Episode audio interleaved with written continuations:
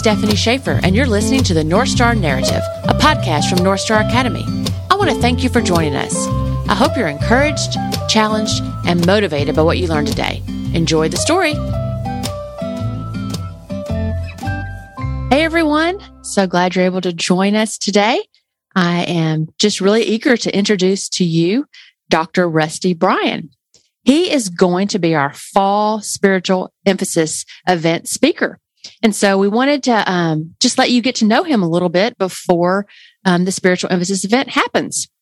So Dr. Rusty Brian, he serves as a senior lecturer of theology at Africa Nazarene University in Nairobi, Kenya. He lives there with his wife and his three children. And his wife teaches at the West Nairobi School in Nairobi there, and his children go to that school. And that's really cool because West Nairobi is one of the schools of the Network of International Christian Schools, NICS. And so are we. North Star is too. So that's really cool to have that connection. He's an ordained pastor in the Church of the Nazarene, and most recently, he served in the Bay Area in Northern California. He has also worked as a youth pastor and he has published several books. His PhD is in theology and ethics from Garrett Evangelical Theological Seminary. And so we are super, super excited to have you here today, resting, and we're looking forward to the fall C. Thank you for joining us. Thank you so much. It's great to, to be with you. Appreciate it. Yeah, so cool. Love our technology that I can be in America and Mississippi and you're all the way in Nairobi. So that's really cool. Yeah, we just want to get to know you and ask some fun questions today and then talk a little bit about the theme that God has given you for our C event. First off, I really want to hear about your um, incident with a stingray. Where were you and what happened? yeah, so I went to university uh, in San Diego, and it was it was like late November. I had a friend visiting from out of town, and of course, like everybody, he wanted to go to the beach, and it was not good beach weather. But nonetheless, we went and we went to one of the beaches that is more known for wildlife, not intentionally. It just is pretty La Jolla, if anybody knows that area. Um, and so we were out swimming and we were like the only people anywhere that you could see, uh, which is also not a good idea. And got out about neck deep and felt this rush of water and incredible pain in my foot uh, honestly, I thought I was. I grew up in the like in New Mexico, kind of Midwest border of Texas. So the ocean's new to me, and I just think Jaws like everybody else. And I think I've been bitten. I've been bitten by a shark. I couldn't immediately. I couldn't feel my leg at all because the venom. Uh, and I did. I thought like my leg was gone. I looked. I had blood on me. Uh, it was so my friend starts punching, thinking somehow he's going to save me from some shark.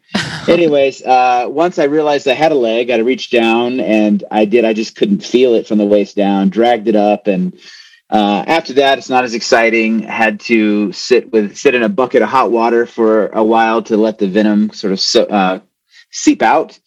And then about four hours later, all of a sudden I could feel my leg. So I'm absolutely fine, except I have a big gash still 20 years later, you can see the scar where, where it jabbed me and then the barb dragged down my side of my foot. So I did learn a valuable lesson that you should all know that if you are at the beach, if you're going swimming out in the water, you should drag your feet instead of walk as you go out in the sand because stingrays are actually pretty friendly. They just don't want to be stepped on. And uh, if you step on them, they're gonna they're gonna sting you. Uh, so if you drag your feet, you can avoid that. Never been stung since, so uh, I hope that will help somebody. Yeah, it was a pretty crazy thing. Wow, that is a scary, scary story. I'm sure that was a scary moment. Yeah, when you didn't know what it was. Um, it was, and that's a good tip. Yeah. So anybody that's going to the ocean anytime soon, nice tip to know. I'm a I'm a little scared in my older age. I used to go way out into the ocean and stay out there forever, but now I'm just like, yeah, I know about too many sharks and the opportunity yeah. for something to happen. So I just don't go out. I've got a few more questions for us to get to know you. First off, what do you like to eat for breakfast? Oh, um, I wake up really early. So usually when I wake up, I have to have coffee and I, I usually have some yogurt and berries. And then, and then I like, I like to have a second breakfast, usually later on with my family. Um, I'm usually cooking it. So something like, you know, bacon and eggs or uh, toast or just whatever to make the kids happy, omelet, pancakes. Well, I, lo- I love breakfast, but I usually have two breakfasts most days. Fun fact. Yeah, that's cool. So, what time do you normally get up? Usually five, uh, sometimes four, but usually five. And why do you rise so early in the morning? When my wife and I first got married, we had our, our marriage counseling. The the pastor couple that was doing that said that their one of their strongest pieces of advice was especially early on in marriage, but as long as you can, to do whatever you can so that you you go to sleep at the same time so you kind of stay on the same schedule. And that sounded great and then like two weeks later my wife got a job where she had to go to work at five in the morning 5.30 in the morning. So then that meant all of a sudden we had to go to bed early. So i just started adapting. I was in seminary and i had to do work and i decided if i i, I can't stay up late and do the work anymore because we're trying to go to bed at the same time and keep on the same schedule so i started doing my schoolwork early in the morning and it just stuck and it became like i my whole schedule shifted became super productive so i can get more done in two or three hours early in the morning than i can all day long. Uh, nobody's bothering the kids aren't around that kind of thing so uh, yeah that it, just, it just has stuck. So to this day like if i have extra work my first thought is i'm going to wake up at four instead of trying to stay up late or anything like that so that's awesome yeah a really cool habit to build um, all right. What is your favorite flavor of ice cream? Ooh, yes. I love ice cream. Um, man, if I if I had to pick a favorite kind, I think I would say bluebell uh, homemade strawberry. Um, although I'm kind of a foodie, I really like any Ben and Jerry's ice cream, and I think my favorite um, my favorite ice cream is a place from the West Coast that um, oh now all of a sudden oh salt and straw. It's from portland but they have them in seattle and san francisco. It's all homemade really nice stuff. But i love ice cream. Not a lot of ice cream here in nairobi. All right i'm going to ask you a few would you rather questions. Um, pretty quickly okay. and so you just give us your answer okay. for each of these okay here we go would you rather read a book or watch a movie uh, watch a movie. Would you rather have a dog or a cat? Dog. Would you rather go to the beach or go camping? Uh, yes, uh, beach. beach. Would you rather eat salty or sweet snacks for the rest of your life? Salty. Would you rather dance or sing in front of a group of people? Uh, sing. Would you rather travel back in time or travel to the future? Hmm. I I think I'd like to travel to the future. And where would you go? Uh, I don't know because I'm I don't know where where we'll be Mars. I don't know. Um, maybe just the whatever spot I'm in at that exact moment. Some at some mm. point in the future. Yeah. Yeah. Okay. Last one. Would you rather live yeah. in snow or rain for the rest of your life? No. Awesome. All right. So you are coming to the sea because you have a connection with our new spiritual life director, uh, Mr. Alan Hester. And so we're so glad that y'all have that connection. How do you know him? When Alan moved to California, which I believe is where he's at now, um, he was looking for a church and had some connections to the Church of the Nazarene and ended up, uh, he was at our church for a while. That didn't become his long term home, but we struck up a friendship and, and had coffee several times and just, just got to know each other. And then he had me uh, come to his, to the school that he was teaching at. Uh, taught taught a few times in class and spoke in chapel, uh, and just just had a good time with that. So um, that's that's how I got to know Alan. I think he's a great guy, and I was I was super excited. He actually knew about NICS, and uh, he knew about the the West Nairobi school here. So when we agreed to come to Nairobi for me to to teach at the university, he's the one who suggested that we, uh, you know, talk to uh, the NICS folks. And my wife is now uh, a teacher, loving it at West Nairobi School. So our previous director, Mr. Dan Cooley, is now serving yeah, at West yeah. Nairobi, and um, that's right yeah, Mrs. Wendy Cooley, who uh, also teaches staff, here. Right? Yeah, yeah, she still teaches yeah. here too. So lots of connections. And um, Mr. Hester actually served for about a decade in another NICS school in Korea. So if y'all right. listen to the podcast with him, then you'll you'll know you'll know about that. But he's doing an awesome job, and so thankful for him. All right. So I know you've been a youth pastor and you really love students. What do you most love about students? If I had to say one thing, I would say that that the students are, of course, it's a that's a wide range, but but students tend to be open and seeking out truth, and uh, they're open to wrestling with big ideas uh, and having their life shaken up in a way that like most adults are not. Uh, that's one of the hardest transitions I say going from say youth ministry to um, like a senior pastor ministry at a church is that you you often are you get people who are less willing to to be nice to change. Um, whereas students are quick to to to make changes to ask questions to wrestle with big ideas uh, to allow people to speak into their life. They're still open. They're not jaded yet. Um, so I just, I've always loved just being around young people and talking about big things and small things, but just, just the openness and the sense of wonder and curiosity that, that students have. Mm-hmm. Yeah, that's good. And we can't wait to see how God's going to shake it up here at North Star this entire year, but especially our um, C event. Let's talk a little bit about um, your theme that you're going to be speaking on. So it's glimpses of the unchanging God. How did you come up with that theme? Um, what are you excited about about that? And like, what scripture will we be looking at?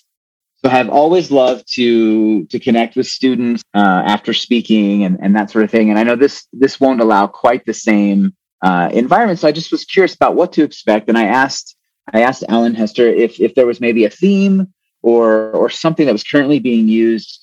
Um, any thoughts on the like just just how students are feeling that I might think about and pray about what what what sort of theme. And anyway, some of the things that he shared, uh, that some of the comments from I think maybe the leadership council or something like that, um, totally resonated and made sense just for how the world is right now. That uh, just I think everything is changing constantly.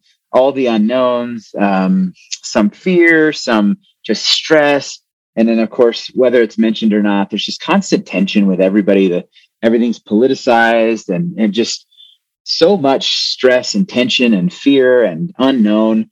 Um, and and i just when i thought about that i thought what what would god have me share with students who are all over the place literally?